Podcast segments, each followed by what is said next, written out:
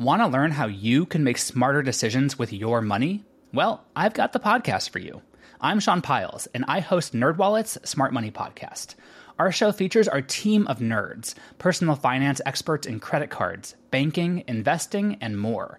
And they'll help you make the most of your money while cutting through the clutter and misinformation in today's world of personal finance.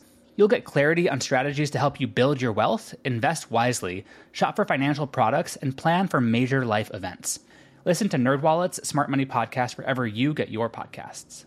Welcome to From Beneath the Hollywood Sign. If you love old movies, Hollywood history, or the golden age of filmmaking, you've come to the right place. This is the podcast that talks about amazing stories of Tinseltown from another era and fascinating conversations with writer producer Steve Cubine and actress writer Nan McNamara. So, Steve, did Ava Gardner and Howard Hughes have a good relationship? Well, they did until he dislocated her jaw. What? Well, don't worry, she hit him back with an ashtray. From Beneath the Hollywood Sign is the gin joint for you.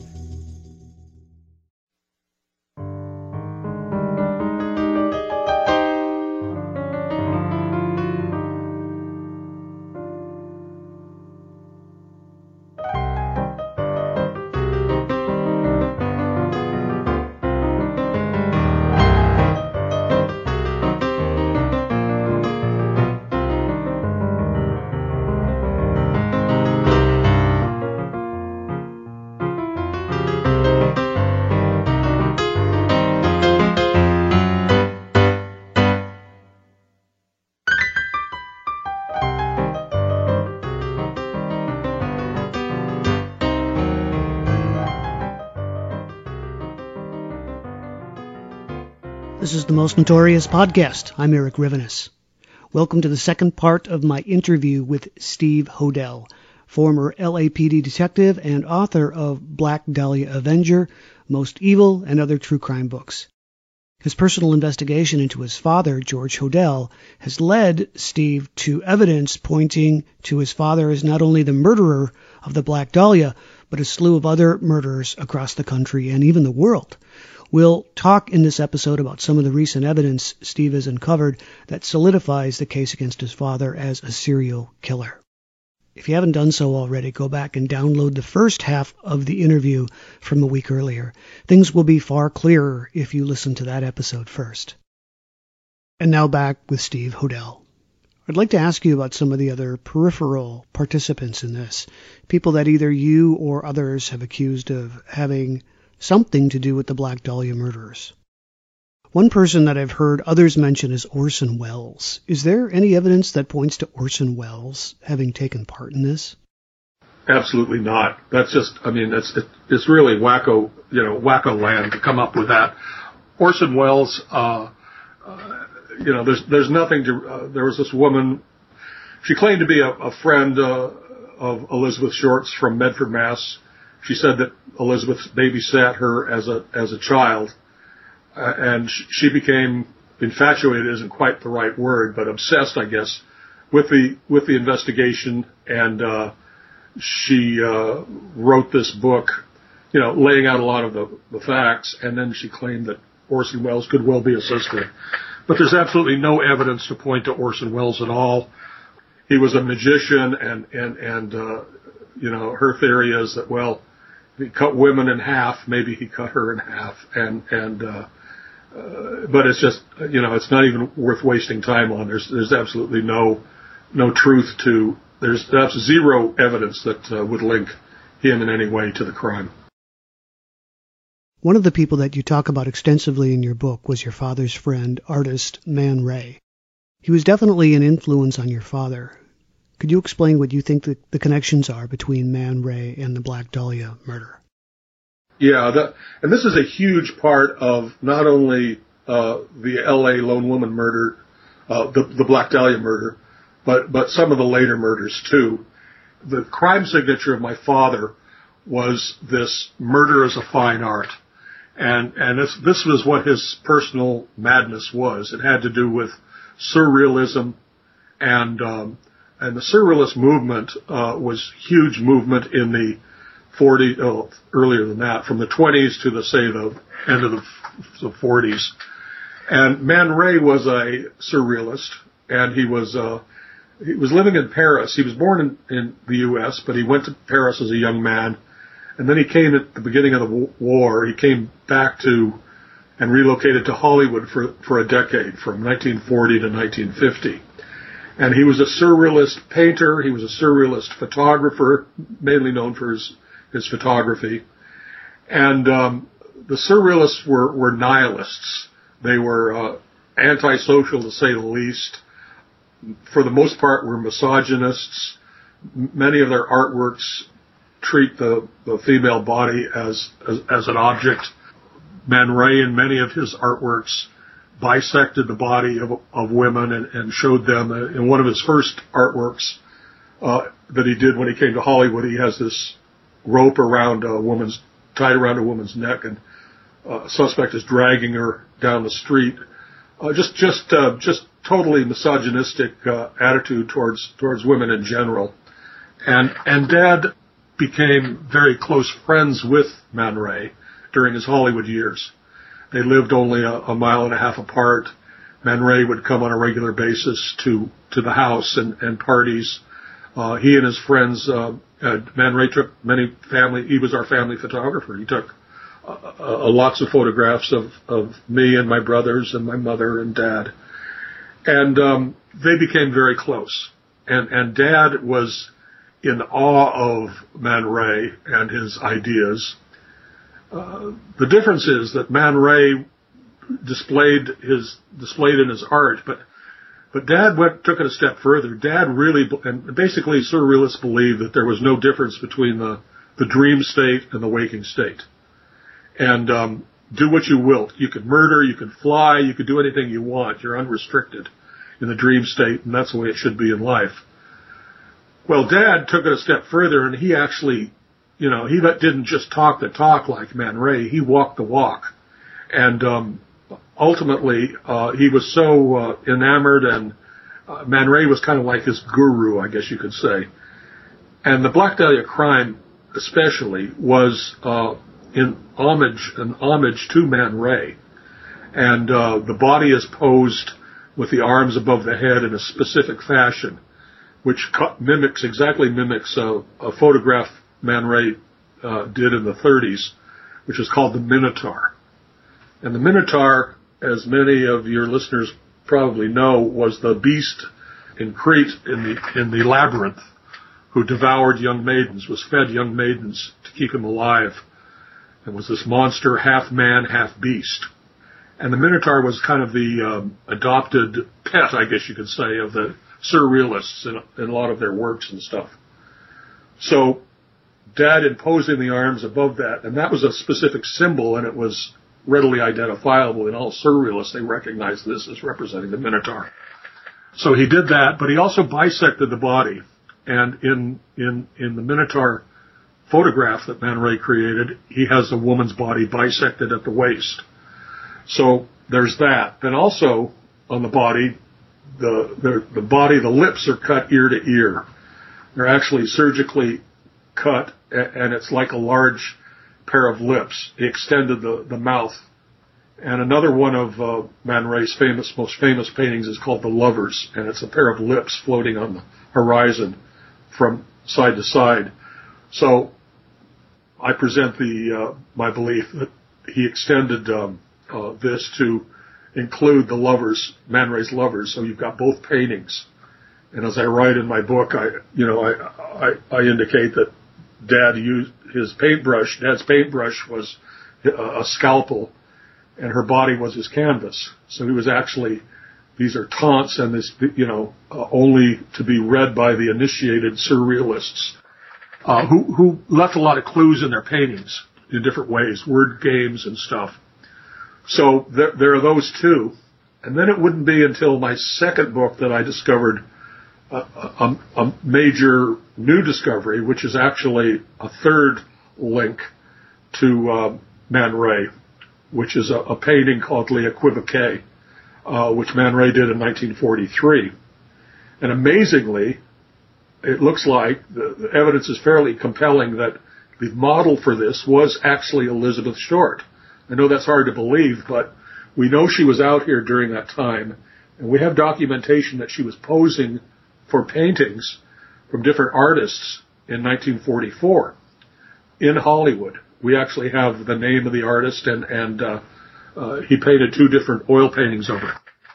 Well, it's my belief that uh, in 1943, either George, my father, introduced Elizabeth to Man Ray, or Man Ray introduced Elizabeth to George. Either way, it looks like she posed for this painting that Man Ray did called L'Equivoque. And the painting has a, a very strange geometrical figure on the face. The hair is exactly in the style of Elizabeth Short, which is quite unique. You have to see the actual painting, which is in my second book, to, to see the similarity, but it's identical to how Elizabeth Short was wearing her hair. But instead of a regular face, he has this strange geometrical crisscross pattern, very distinctive. Well, George Hodel on the right hip of Elizabeth Short's body mimics and, and copies this this same pattern, geometrical pattern, carves it into her right hip. Again, another taunt and uh, you know, catch me if you can, if you can figure this out. But clearly, I mean, it was a, that was a huge link because it's such a unique geometrical shape that it's not like it's just, you know, it's not. I mean, it's exact in its in its uh, duplication. And there are a bunch of others we probably don't have time to go into, but there's a bunch of other linkage in some of the mailings. Uh, he he makes reference. He sends in a picture, a photograph with a stocking mask over this man's face and says, "This is the killer." I saw him kill her. Well, Man Ray in 45 did a, put a stocking mask over Juliet, his, his wife's face, as one of his paintings. So again, it's another copy and another reference to Man Ray. And, and just on and on, there's, uh, in my second book, I, I go into what I call the Man Ray ne- uh, Nexus, which has about nine different links. And all of this comes back to this theme of murder as a fine art, uh, which was uh, Dad's crime signature theme uh, for, for this and for many of his other crimes too, and it was part of his his personal madness, and it relates to surrealism. So let's go through some of the evidence you found linking your dad to the murder. I have to ask about the cement bags. Yes. So I, I completed my I completed my first book, and it came out in 03. And then I had to update it with a new chapter with new evidence in 04 and then again, new evidence came out in 06. And then um, I just kept on going. So basically, the fir- first book covers from uh, basically 03 to 06. And then in my second book, I pick up and it covers from 06 to uh, 2014 with lots of new evidence and, and uh, connections.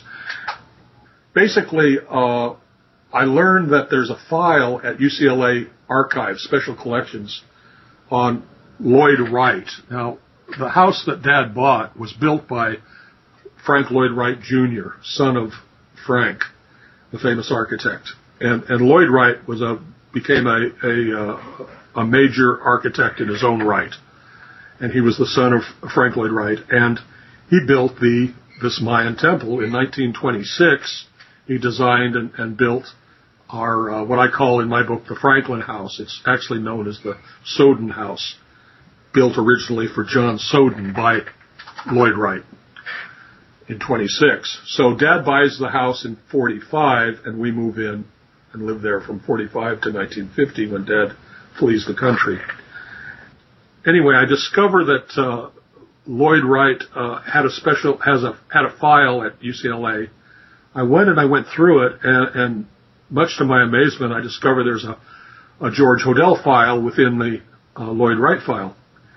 And I'm going through it, and there, here are original, I, I discover that my father communicated, had letters in there with Lloyd Wright. And basically Lloyd Wright took over the, um, some of the renovation of the house. It was become, it was going into some disrepair and dad wanted work repaired. And Dad at that point left in 46. He went to China for just under a year. And during that period, he hired Lloyd Wright to do the repairs and stuff. And uh, he came back in September, October of 46. And um, Elizabeth, of course, was killed just a few months later. But uh, getting back to the, the bag, so I'm going through there and I look and there's there are receipts for uh, some cement, some 50 pound cement bags to do the repair work. Uh, the house was all concrete, so cement was the major part of it. And um, I see that there were 10 bags of 50 pound bags of c- cement, but amazingly, the the the bags are the receipt is dated um, on the 8th and 9th of January 1947. The work was completed and and to, to uh, George Hodel through Lloyd Wright. And these 50 pound bags of cement were the same size and type used to transport Elizabeth Short's body from the from an unknown murder location to the crime scene, to the dump site. And, and LAPD confirmed this that the, these these bags at the crimes at the dump site were the bags used to transport her body from somewhere else. They were had blood on them, they had water on them, and um, the suspect put apparently put the body parts on top of these, not inside, but on top of these bags, and then covered, probably covered on top of that, transported to the uh, location, and then used them to carry it to the sidewalk, to the vacant lot, pose them. And then the bags he just left laying next to the body. Well, in the original crime scene photographs, you see these 50 pound paper bag, large paper bags by the body. So we've got the receipt. Amazingly, we've got the receipt for these. I mean, how many serial killer, how many killers are walking around with 50 pound bags of cement in their back pocket, you know? So we've got these bags with the date within that so-called missing week, but within days of her being placed there, we've got these bags placed at the Franklin house, uh, known to be at the Franklin house. So that's hard physical evidence connecting uh, connecting it to the crime. I don't have the serial numbers, but hey, you know. And there was not just cement. There was also a bag of steer manure. One of the bags was uh, steer manure, Bandini steer manure. And Dad also had in these receipts in the file at Lloyd Wright's uh, file also contained a purchase of, of uh, planting. It doesn't didn't spe- specify Bandini, but it said several hundred dollars worth of plantings and materials. So there were a lot of plantings around the property and landscaping. So what's interesting is that it's my belief that the feces that was found in the stomach, which she was forced force fed feces, is most likely this steer manure, which is of course you know feces. And the reason I say that is uh, the bag was called fertilite, steer manure fertilite. Well, that fertilite was a green substance mixed in with the uh, steer manure. And in the autopsy report, they talk about a green substance, unidentified substance found in the stomach along with the feces. So had they known, you know, they could have certainly tested and identified it as being fertilite, but of course, I guess they didn't put that together back then.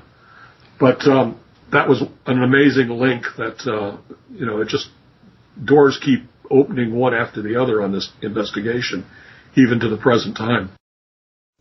Another piece of evidence was the wristwatch found at the crime scene.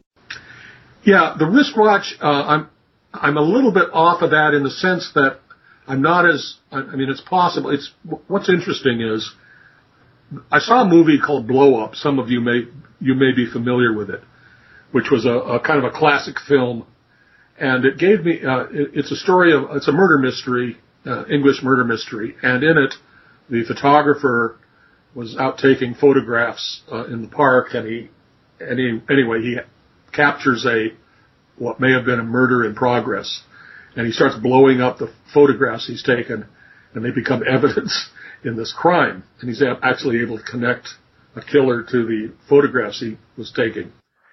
Well, that kind of gave me the idea to take the original crime scene photographs, of which I had pristine copies of, and blow them up enlarge them to see if I could kind of do a walk through, a re-walk through of the original crime scene.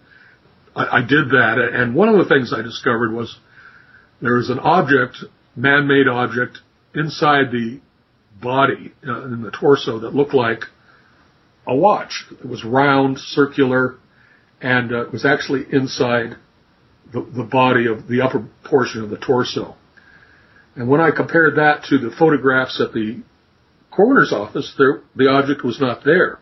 So I assumed they had taken whatever this object was out uh, and just not mentioned it or it never came up. But then I discover in in re- researching articles that they found a actually found a, a man's wristwatch.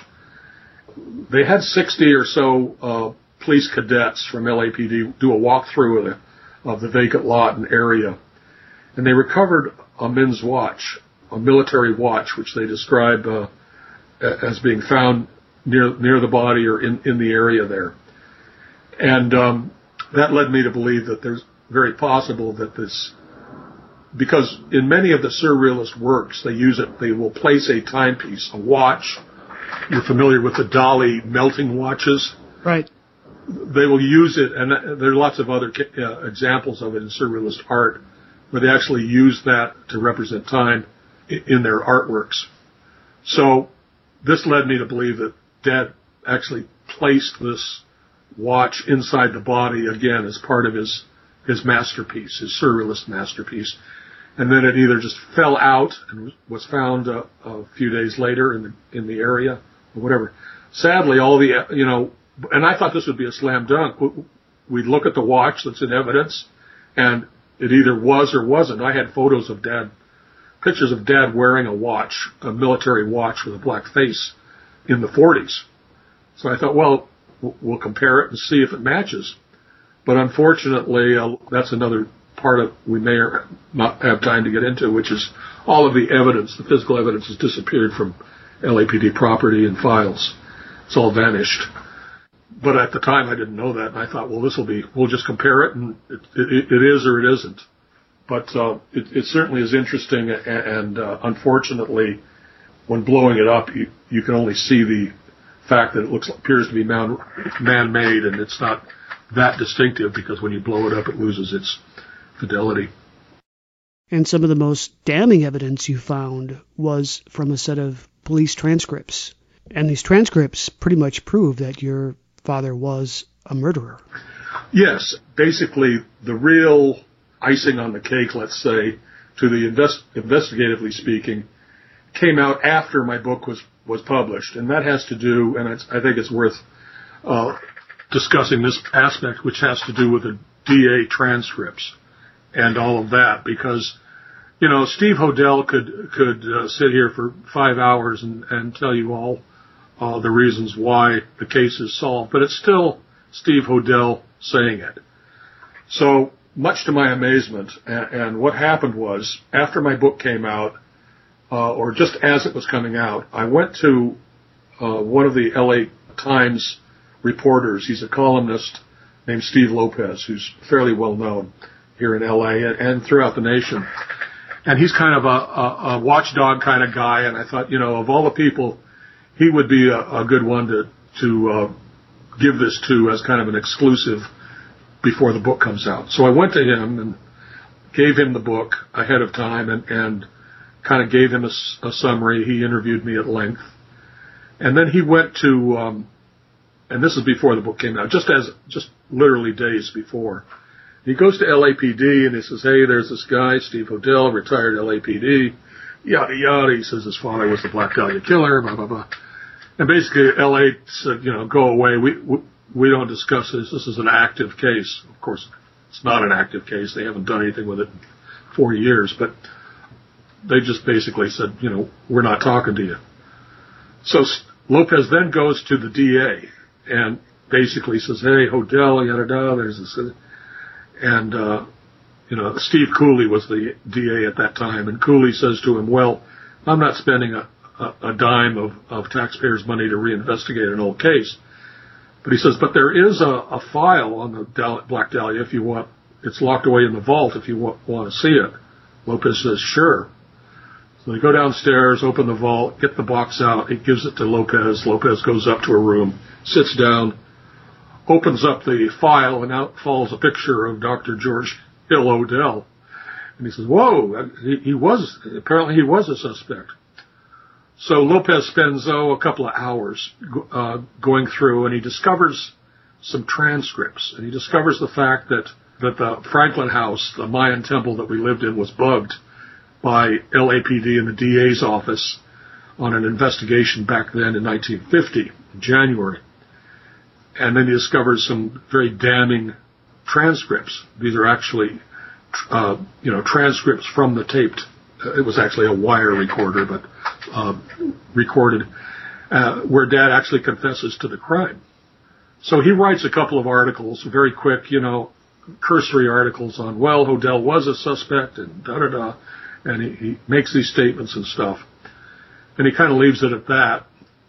And so then I go and I go down to the DA and I said, you know, can I make copies and look through it? And he says, yes. So I copy, oh, about three or four hundred pages of documents. And I spend the next six months going through them. And, and there's, it's incredible what, you know, what I find. Dad was the prime suspect back then, uh, by LAPD.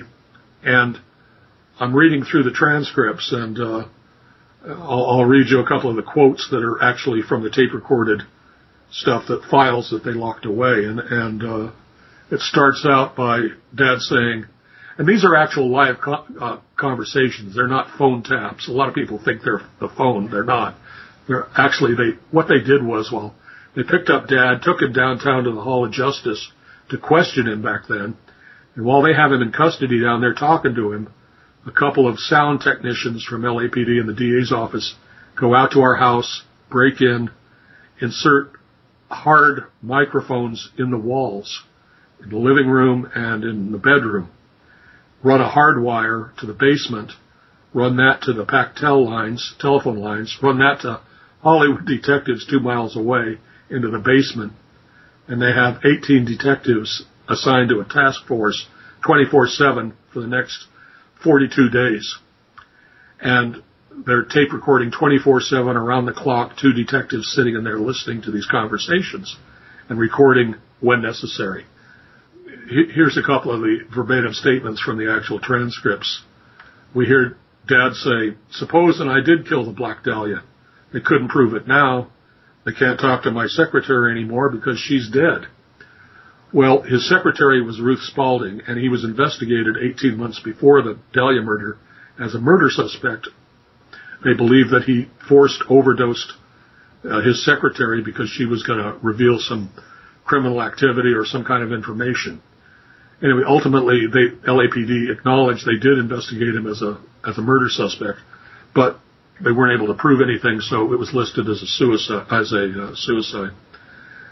Anyway, uh, later another conversation. FBI were over to see me three weeks ago.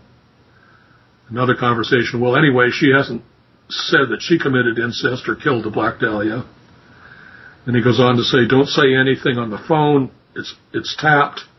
I have your phone number. I'll have to go out and call you." Well, so he's guessing or he's thinking that his phone is tapped, but he doesn't have a clue that the, he's wired for sound. Uh, and then he goes on. Uh, they're they're probably watching me. Do you think we could get a, some uh, girls in to find out what they're doing? And then he actually cops out to the murder of his secretary. He says, put a pillow over her head, covered her, covered her with a blanket, got a taxi, called Georgia Street Receiving Hospital, expired at 1239. They thought there was something fishy. Anyway, now they may have figured it out. Killed her. Maybe I did kill my secretary. And then he goes on to say in another conversation, this is the best payoff I've seen between law enforcement agencies.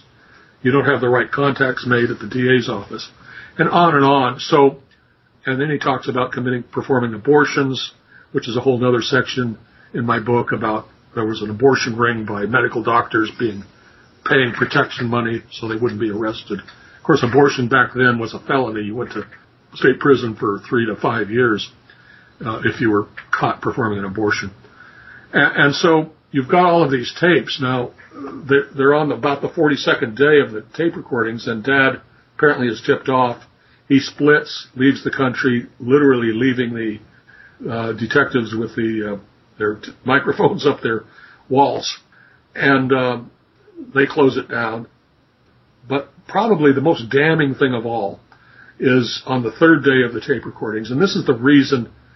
You know, you say, you know, your listeners will say, well, what the heck? They they had him dead bang. Why didn't they prosecute? Why didn't? Why wasn't he arrested? Well, he was about to be arrested, but he split and fled the country. We will be right back.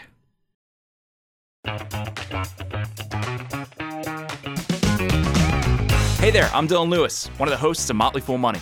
Each weekday on Motley Fool Money, we talk through the business news you need to know and the stories moving stocks on Wall Street. On weekends, we dive into the industries shaping tomorrow and host the experts, authors, and executives that understand them. Tune in for insights, a long term perspective on investing, and of course, stock ideas. Plenty of them. To quote a listener, it pays to listen.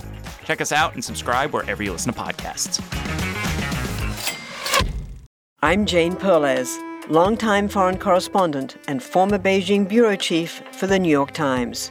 I've been a foreign correspondent in lots of places Somalia, Indonesia, Pakistan, but nowhere as important to the world as China. I mean, China is not dropping anti democratic paratroopers into Montana. But of course, we did see things like the weather balloon slash spy balloon riveting the whole country for a week. This is Face Off, an eight part series in which we'll take you behind the scenes to key moments in the tumultuous US China relationship. We'll speak with a diplomat, a spy, a tech reporter, a US admiral, even Yo Yo Ma. Plus, my pal and noted China historian Rana Mitter joins the conversation. We'll look at what's driving the two nations apart and explore whether anything can help bring them back together. Face Off launches April 9th. Everybody shush! William Shatner has something to say. Cat and Jethro, box of oddities. What do you do when the woman you love dies?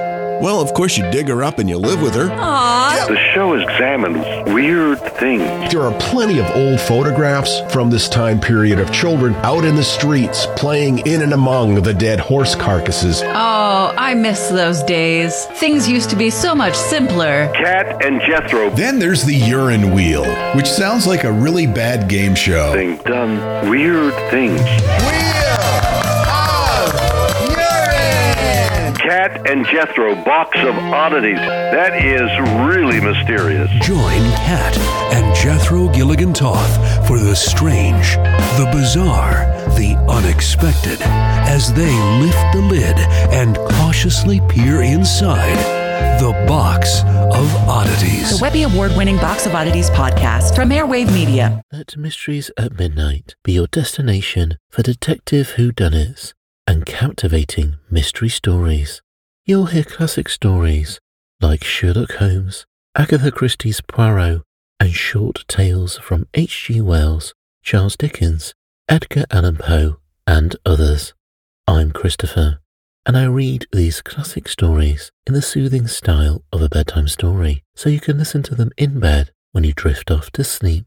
I also host the number one sleep podcast in the world called Sleep Cove where millions drift off to meditations, hypnosis, and bedtime stories. We soon realized that listeners wanted to hear our mystery stories all in one place. So we created Mysteries at Midnight, where you can listen to all new tales every week. Search for Mysteries at Midnight on Apple Podcasts, Spotify, or your favorite podcast app, and follow and subscribe so you don't miss out on new episodes. So why don't you pick a story now? And can you guess the twist? And we have returned. What about extradition? Was there any attempt to extradite him back to the U.S.? No, and, and that's why you have to understand the history of LA and what was happening at that very moment to understand why they why they did what they did, which was basically, I call it I call it a Dahlia Gate, where it was actually a cover up, and, and um, there's no question that they did what they did because we have we have the tapes and we have the transcripts, and none of this ever came out back then.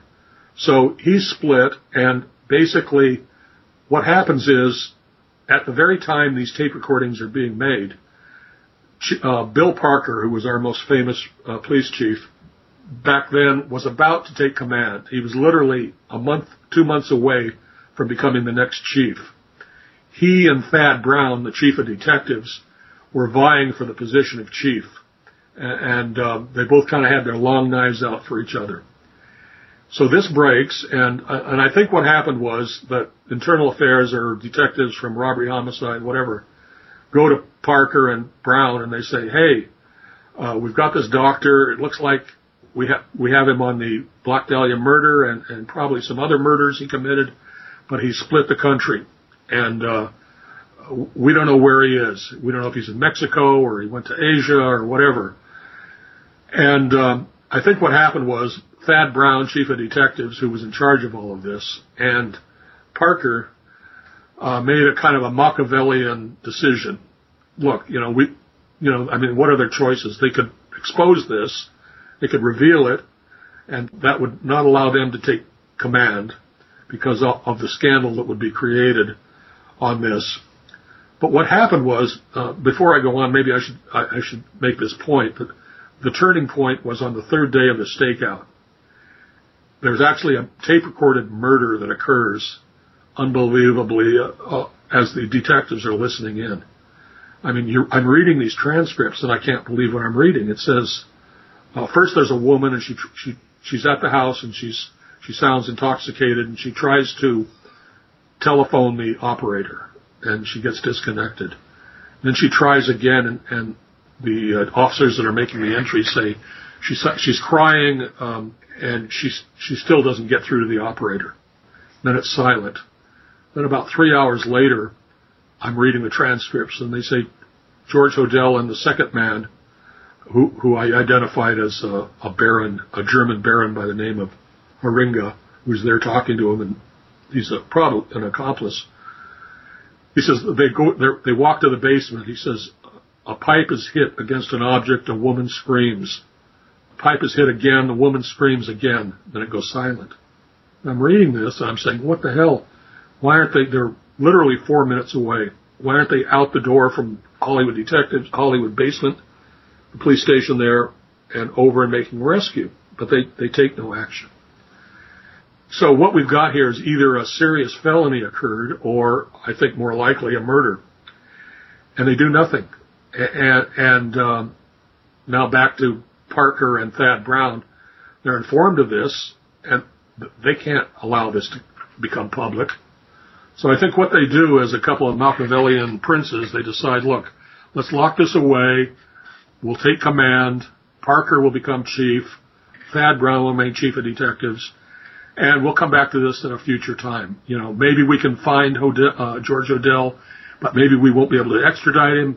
If we do, maybe he gets Jerry Giesler, the defense attorney, and kicks our butt again like he did in the in the um, incest trial maybe it's better just to let it seal this off for now and, and uh, lock it away and come back to it at a future time. Let's clean up the department, turn things around, get rid of the corruption, and then we can move forward. And I think that's what they did. I mean, that's all of the evidence clearly points to that. None of this came out.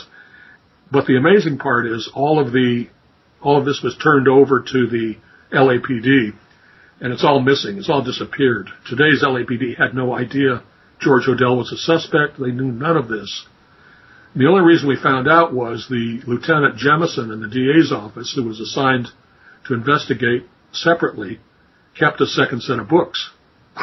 and he locked them away in the vault, and they remained there for the last 55 years until they were initially discovered by Lopez. And then, of course, I go in and I spend six months reviewing it and lay it all out, and it becomes an updated chapter. But point is that the reason for the the main reason for the cover up was the murder. They they couldn't allow the public uh, to know that uh, a murder had been committed uh, while they're sitting there staked out on the crime. So I think that's basically the, the, the motivation for for the cover up. Another fairly recent piece of investigation that you did, I find quite interesting. You actually went back to your childhood home with a police sergeant and a cadaver dog and discovered some pretty interesting clues. Yeah, that's part of the again in the in Black Dahlia Avenger two. It's part of the updated. Uh, it was an amazing opportunity. I, I got a uh, call from uh, one of these programs, uh, Paranormal Ghostbusters, and they said, you know, we're going to do a thing about is the house haunted or not. We'd like you to participate. And I said, no, thanks. I said, I, you know, I'm not into the paranormal. I, I said, you know, um, I, I want to keep my investigation clean. I don't want to go off on, on, on tangents, and you know, I need to be objective, and and um, I'll pass. And they said, oh well, we're going to have a uh, we're getting a, uh, a cadaver dog to go out to the house uh, with a handler, his handler, a retired police officer, to see if they can come up with anything. And I said, oh, wait a minute. in that case, I said, I'll be happy to be involved in that aspect of it because that's legitimate forensic investigation. And I said, I'll, I'll be, so I did. I, I met the, uh, Buster was this, uh, black Labrador and, his handler, uh, Paul Dostie, who is a retired police officer. And, and Buster is one of the best highly, highly trained cadaver dog. And they're trained to respond only to human decomposition, not, you know, if, not a dead rat or a dead animal or something. They'll only alert to a human decomposition, the scent of uh, human comp- decomposition. So we were we met out front of the Franklin House. This was uh, I think in t- 2012, 13, and we start, started out there, and and uh, he gives in the search order, and Buster runs to the southwest corner of the home and alerts at a, a, a vent at the basement. Uh, where actually the house is elevated about 10 or 12 steps. So standing there, we're actually at basement level. And he alerts there, and, and then we do follow-ups inside in the basement, and he alerts at four different places. We recover soil samples. He alerts in the back of the house, in the alley. We recover soil samples. And, and he's only, he, like I say, it's only human remains that he alerts to. So these are analyzed and they come back come back positive for human remains. Uh, an expert, uh, Dr. Arpad Vass, who was the actually the expert they used uh, on the uh, death uh, odor of death in the uh, was it Casey Anthony trial. He actually was the, the expert used in that. Anyway, he comes back gives gives a formal report that it's positive for human remains, and there are a lot of indications that there, there may have been bodies buried either in the basement or I think more likely, in, in my opinion, possibly in the back alley. There was a hill, which was our kind of our backyard that we used to play on. And I, I think if there's anything buried, it could well have been up on that hill, which is now, of course, developed and stuff. But the police aren't interested in excavating the basement? No, the, the, you know, basically LAPD's position is we're too busy with current crimes.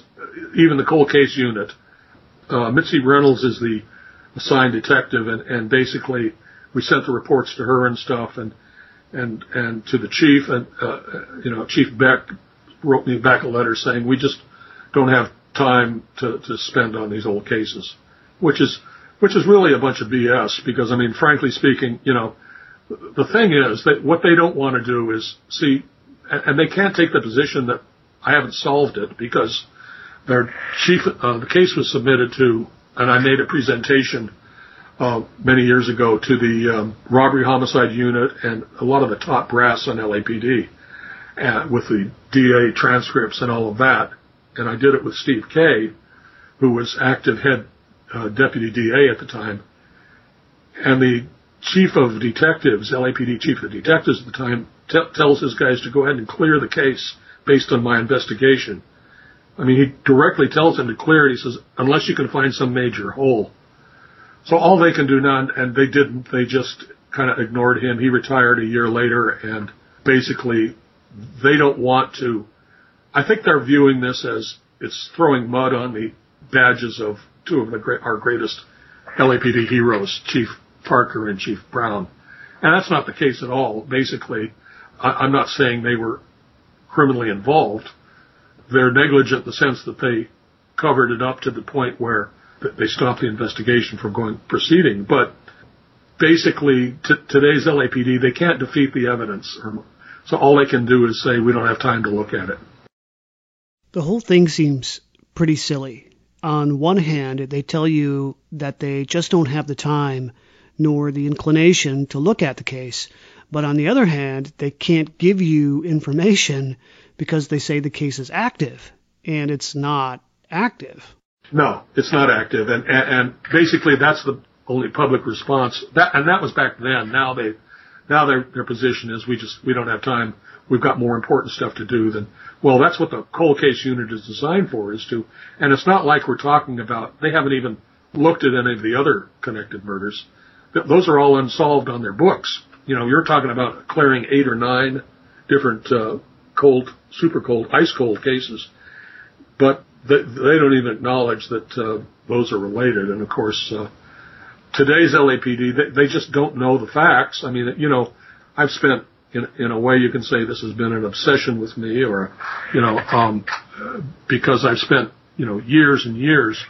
Well, they don't have any idea. They didn't even know George Hodel was a suspect. I mean, that, that's how ignorant, I don't mean that in a negative way, but that's how uninformed they were on the, on the investigation that, that he was even related to it. And of course, because everything was taken from their files, they would have no way to connect him unless, until we discovered the new material. The LAPD has taken a beating in the last couple of decades, but official closure to the Black Dahlia case, I mean, that would be front page news, probably the most famous open cold murder case in the United States. You'd think that the LAPD would be looking for any positive press that they could get and would jump on that publicity.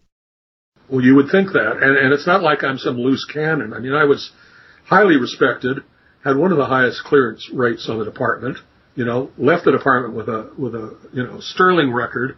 So it's not, it's not like this Hodel is, is some, some weirdo that's come up with a a daddy dearest thing. I mean, you know, it's it's um, the truth of this is is what I've done is I've uncovered their investigation.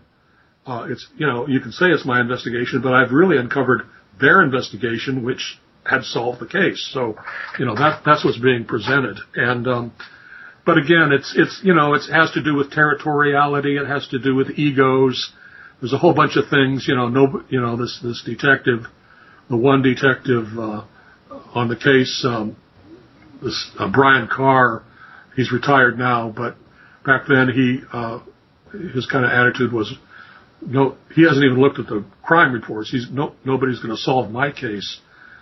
You know, it's just uh, small-mindedness. Uh, the, brass got it, but uh, unfortunately, uh, you know, th- they take the lead of whoever's assigned the case. It's, it's not like they're actually doing the investigation. They leave it to their homicide guy, and if he's a guy like Carr was, he just shuts the whole thing down. You know, my judge and jury now are my readers, and because it's all come together so strongly and there's just so much evidence now, it, it they get it.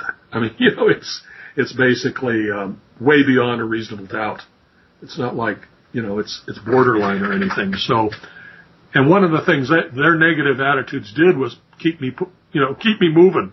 It forced me to keep investigating and coming up with new linkage, new evidence. There's plenty of you know right now. I, I recently sent not recently. It's been a few years you know, in Black Dahlia Avenger 2, I came up with new DNA potentials because all of the original mailings disappeared. Well, I've discovered that it looks like they may have some uh, mailings from my father that could re- possess DNA, and I have my father's full DNA profile now. I've been able to get that since about three years ago. I got a full profile from some letters he mailed to me was able to establish a full profile from my own independent laboratory work uh, done at uh, FBI lab.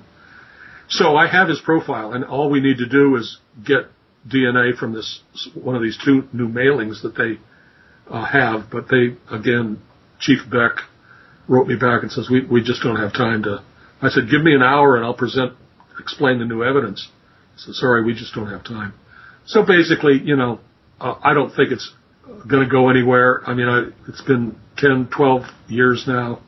I don't expect LAPD to respond, but uh, there's been a lot of coverage on it, a lot of shows done on it, and, and now I've linked uh, with all of the new linkage to murders outside of Los Angeles. You know, I have some, you know, linkage to Chicago murders back then, and to one in Manila, uh, which was a copycat identical to uh, the Black Dahlia, a woman posed on a vacant lot a mile from Dad's home, surgically bisected. You know, I mean, it's just a copycat Black Dahlia, and it's their one of Manila's most famous unsolved. The victim is Lucila Lalu. And then, of course, the Bay Area, and, and just it's just been amazing how much information has come forward since. Uh, it, so the good the good part is it it kept pushing me to dig deeper and deeper, and uh, get where we, we're now at now. You know, where I've left it to where there's no doubt any longer. So you've just alluded to some of the other murders in other parts of the country and the world that you suspect your father might have a connection to, including San Francisco. So I'd like to start by asking you about the Zodiac Killer, who operated in that area and who you think might actually be your father. Well, as bizarre as that sounds, uh, you know, I, I came out with uh, uh, Most Evil, which was the sequel, and and in that I didn't say the case was solved. I said, you know, we need to look at him, and I and I laid out a strong case, uh, at least a circumstantial case as to why he may have in, reinvented himself, come back in the 60s and, and reinvented himself as Zodiac.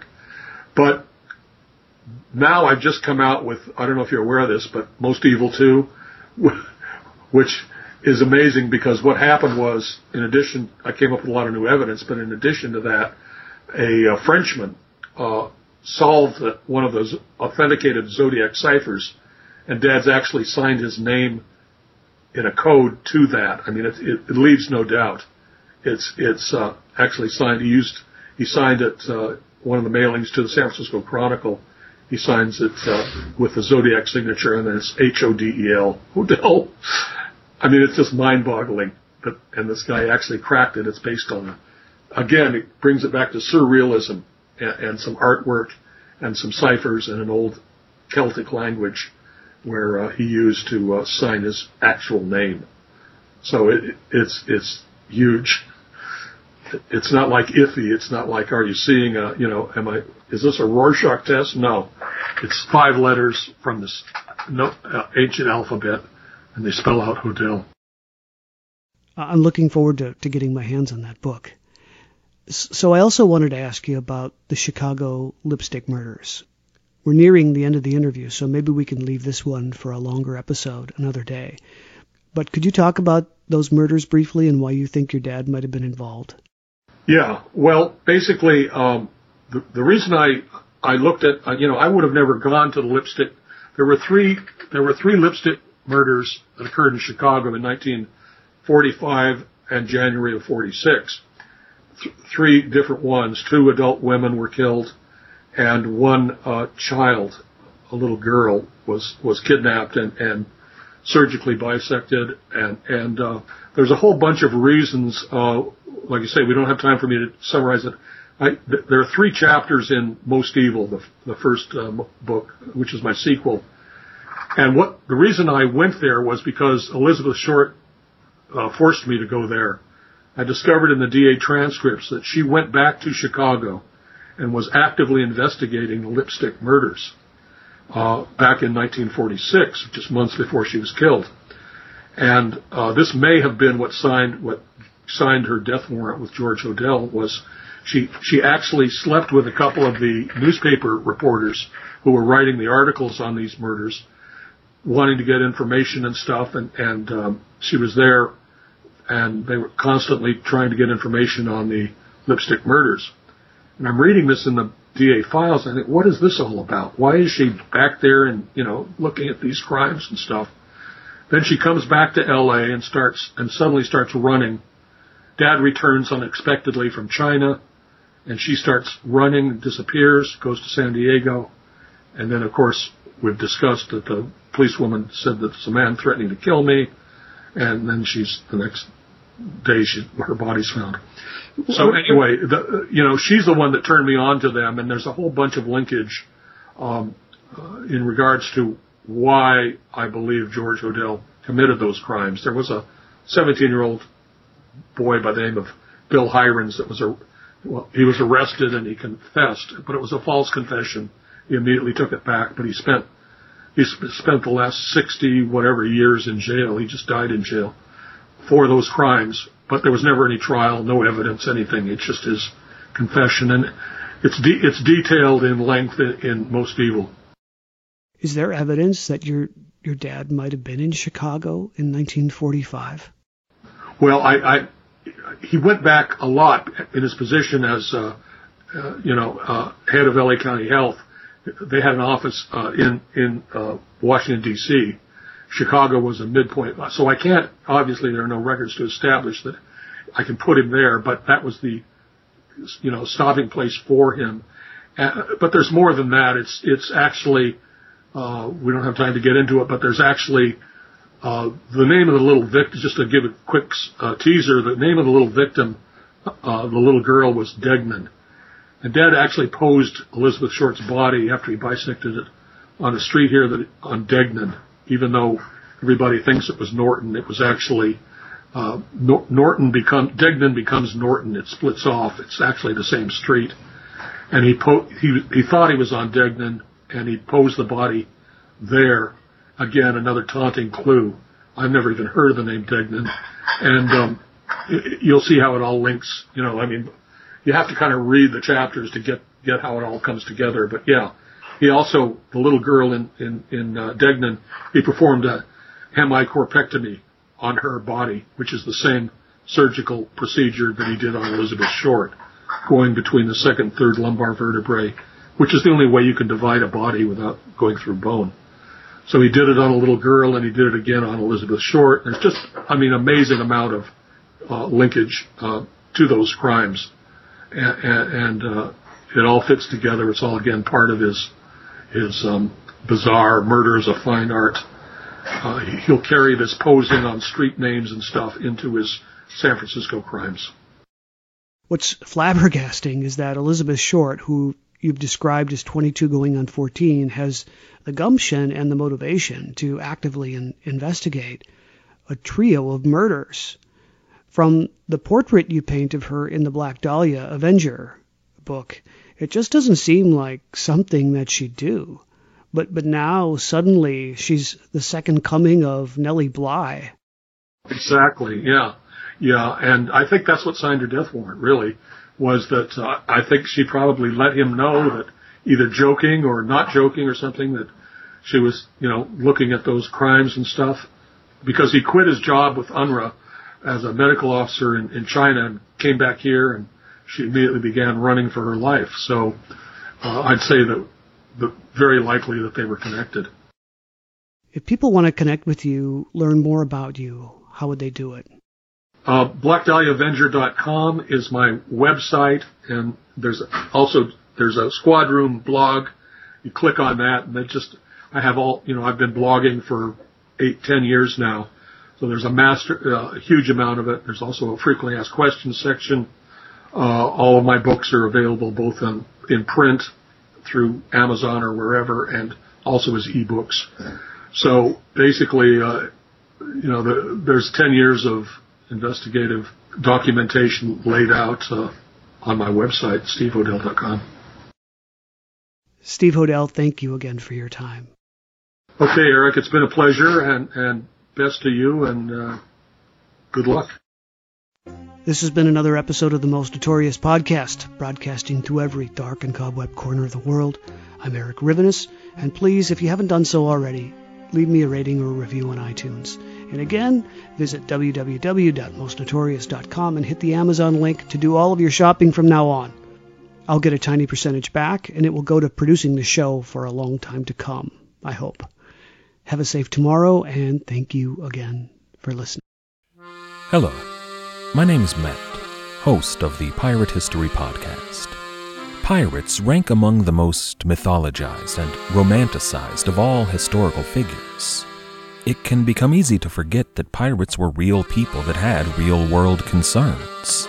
If you like tales of high seas adventure, daring do, and also want to learn more about who Blackbeard supported to be king, you can learn more about all of that at the Pirate History Podcast. Have you ever wondered how inbred the Habsburgs really were? What women in the past used for birth control? Or what Queen Victoria's nine children got up to? On the History Tea Time podcast, I profile remarkable queens and LGBTQ plus royals, explore royal family trees, and delve into women's medical history and other fascinating topics. Join me every Tuesday for History Tea Time, wherever fine podcasts are enjoyed.